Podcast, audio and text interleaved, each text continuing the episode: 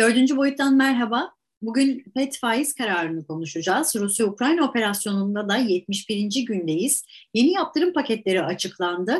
Kadir Has Üniversitesi Uluslararası İlişkiler Bölümü öğretim görevlisi Soli Özel bizlerle birlikte. Soli Hocam merhaba, hoş geldiniz. Merhaba Didem Hanım. Soli Hocam, şimdi Amerika Birleşik Devletleri Merkez Bankası politika faizini 50 bas puan arttırdı. Zaten beklenen bir şeydi hocam bu.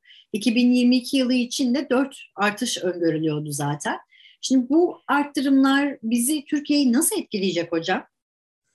Türkiye'yi nasıl etkileyecek de Türkiye'yi nasıl etkilemesi gerekir de arasında bir fark var. Şimdi bir kere sahtekarlık yapmayayım ben tutup teknik bir analiz yapacak e, donanıma sahip değilim.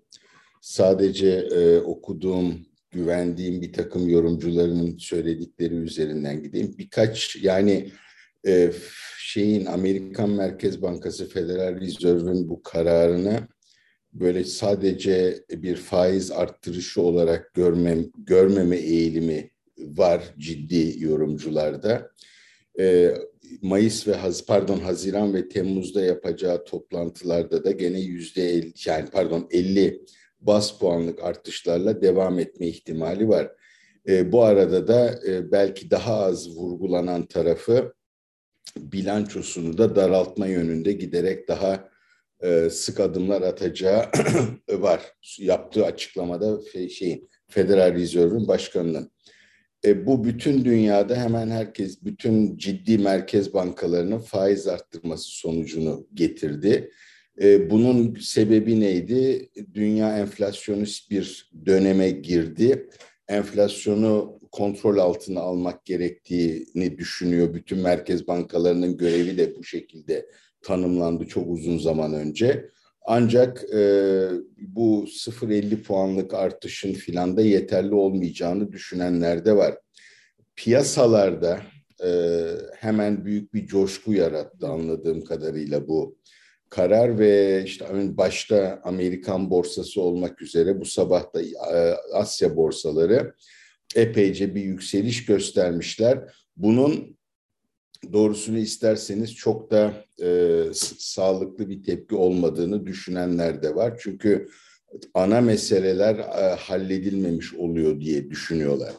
Şimdi bize olan etkisini sordunuz. E, şimdi dünyanın ben daha karar açıklanır açıklanmaz Hindistan Merkez Bankası'nın faiz arttırdığını okudum. Aklı başında bütün e, merkez bankaları da aynını yapıyorlar. Biz şu anda yüzde on dört politika faiziyle gidiyoruz ve doları bu seviyede tutabilmek için de benim anladığım kadarıyla arka kapıdan olmayan dolarları yani Merkez Bankası rezervinde gerçek olarak olmayan e, paraları, sat, dolarları satarak e, bir şekilde kuru üç aşağı beş yukarı sabit bir noktada tutmaya e, çalışıyoruz. Bu da şu demektir eninde sonunda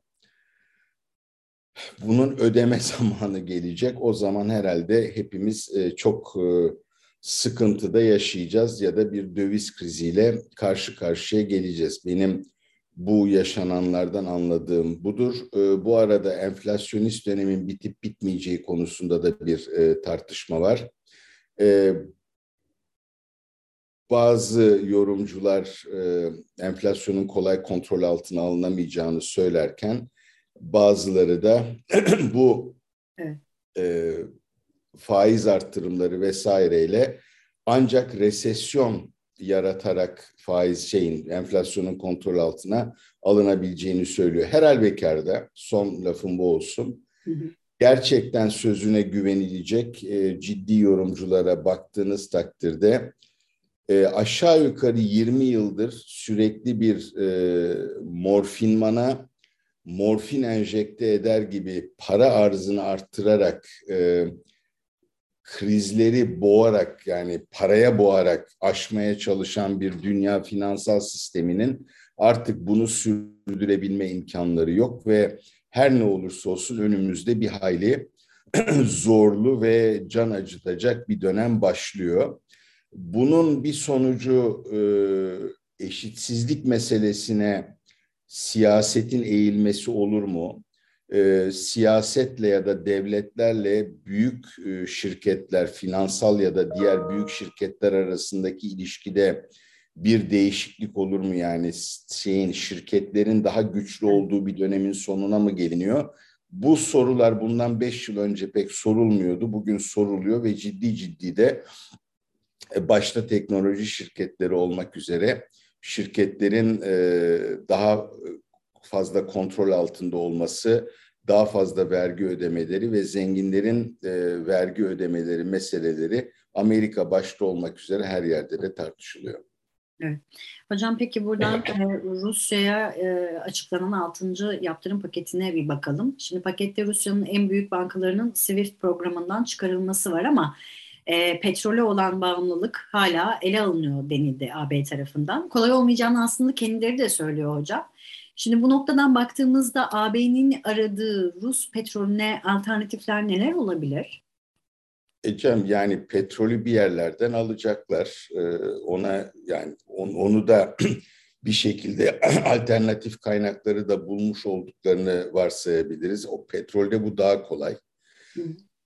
Gazda birazcık daha zor. Rusya açısından da gazda piyasa değiştirmek daha zor. Yalnız dün e, herhalde siz de gördünüz e, Macaristan yeniden arıza çıkardı. Evet. e, Macaristan'la Avrupa Birliği'nin geri kalanı arasındaki ilişki giderek de sertleşebilir herhalde. Bu arada Slovakya gibi bir ülkede ben e, bu petrolde çok bağımlıyım e, Rusya'ya. Dolayısıyla kolay kolay e, yeni arz kapıları bulmam mümkün olmayabilir filan diye bir takım itirazlarda bulundu. Diğer irili ufaklı bazı ülkeler bu iş zor olacak dediler ama e, asıl arızayı çıkaran Macaristan oldu. Hatırlarsanız bu programda bir kere şöyle bir önermede bulunmuştum. Jeopolitik an iktisadi anın önüne geçecek diye. E, böyle bir yani bu atılan adımında bunu doğrulayan bir e, niteliği olduğunu şahsen düşünüyorum. E, bir şekilde herhalde Macaristan'ı e, yola getireceklerdir diye de tahmin ediyorum. Öbür türlü e, AB'nin içindeki çatlak çok genişleyebilir ve bilmiyorum Macaristan'ı saf dışı bırakmak ya da böyle alınan kararları kilitlemekten men edecek bir yolda bulmaya e, çalışabilirler.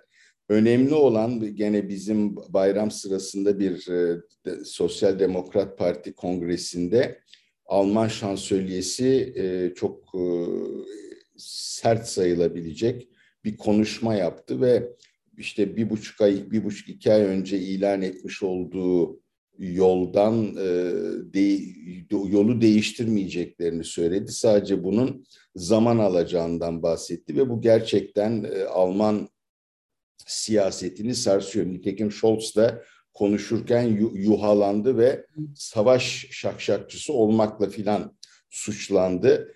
Ee, bir deri değiştirme dönemindeyiz. Bazı ileri geri adımlar olacaktır fakat sanıyorum yol belirlendi. Evet. Peki hocam şimdi Rusya'nın e, Zafer Günü olarak kutladığı 9 Mayıs tarihi.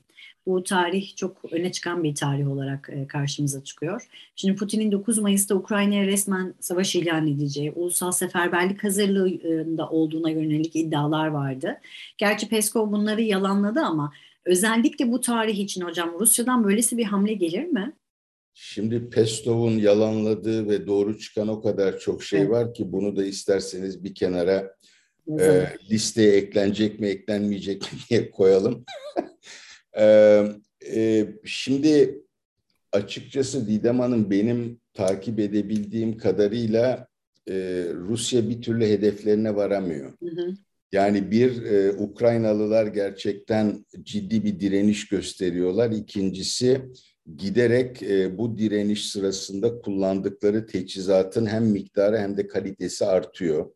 İşte en bu zaten Scholz'un yuhalanmasına sebep olan da e, Almanların e, anti tank e, tank benzeri araçlar göndermeleriydi. Amerika'da habire zaten e, yardım paketleri çıkıyor. İşte kongreden 33 milyar dolarlık bir yardım ihtimali bekleniyor. Aslında bu arada Ukrayna ekonomisi çökmüş. Rus ekonomisinin yüzde sekiz buçuk e, çakılacağı bekleniyor ama sizinle sanırım geçen hafta konuştuk siz söylediniz.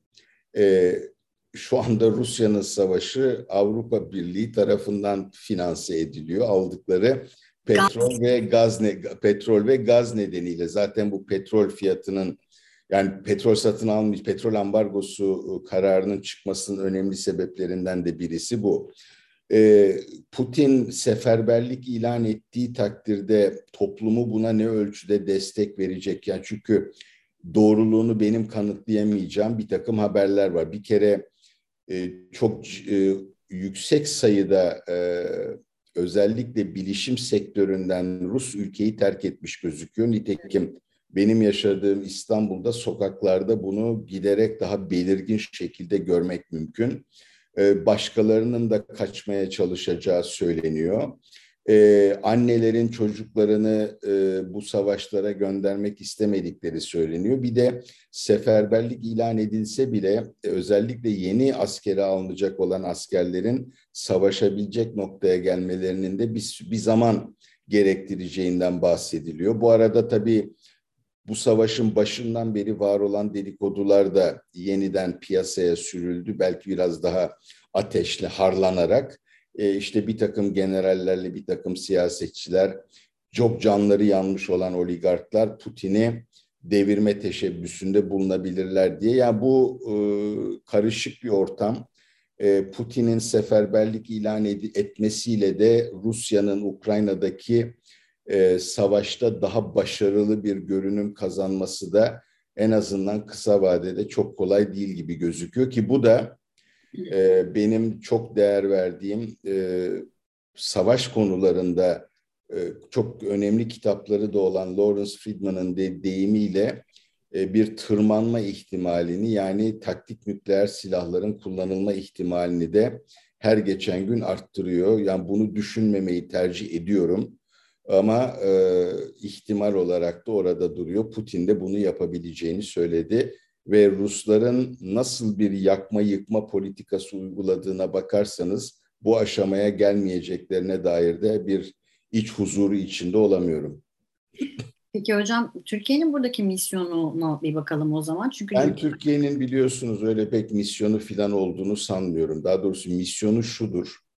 Biliyorsunuz Türkiye e, ara bulucu mu, kolaylaştırıcı mı tartışmamız vardı. Evet. Kolaylaştırıcıda sanırım anlaşmaya vardık. Ben açıkçası size her hafta neredeyse söylediğim yerdeyim. E, taraflar e, artık meca, me, mecalleri kalmayana kadar, tek tarafların mecali tükenene kadar bu savaş devam edecektir. İşte o zaman hani konuşmak için bir yer aradıklarında daha önce Antalya ve İstanbul'da yapıldığı gibi evet. Türkiye iki tarafla ilişkilerini iyi sürdüren bir ülke olarak bunun sağlan bu, bu kolaylığı onlara sağlayabilecek bir ülke olur. Yoksa sizin bana e, daha önceden söylemiş olduğunuz sorunuzda da vardı. Cumhurbaşkanı Erdoğan'ın Başkan Putin'le konuşması bekleniyordu. Bir türlü gerçekleşmedi o diye. E, yani Türkiye Cumhurbaşkanı'nın telefonlarıyla tarafların ateşi kesmeye, barışa filan ikna olacağını açıkçası düşünmüyorum. Onlar hazır oldukları zaman ama Türkiye'nin bir işlevi olabilir en azından yani dediğim gibi Antalya ve İstanbul'da olduğu gibi konuşmaları burada yapılabilir. Evet. Onun ötesinde şu an için e, pek bir işlev göremiyorum. Söyle hocam çok çok teşekkür ederim. Ağzınız... Ben teşekkür ederim Didem Hanım. Haftaya görüşmek üzere. Görüşmek üzere hocam. Kadir Has Üniversitesi Uluslararası İlişkiler Bölümü Lisesi Oli Özel dördüncü boyutta yorumladı. Haftaya Perşembe görüşmek dileğiyle.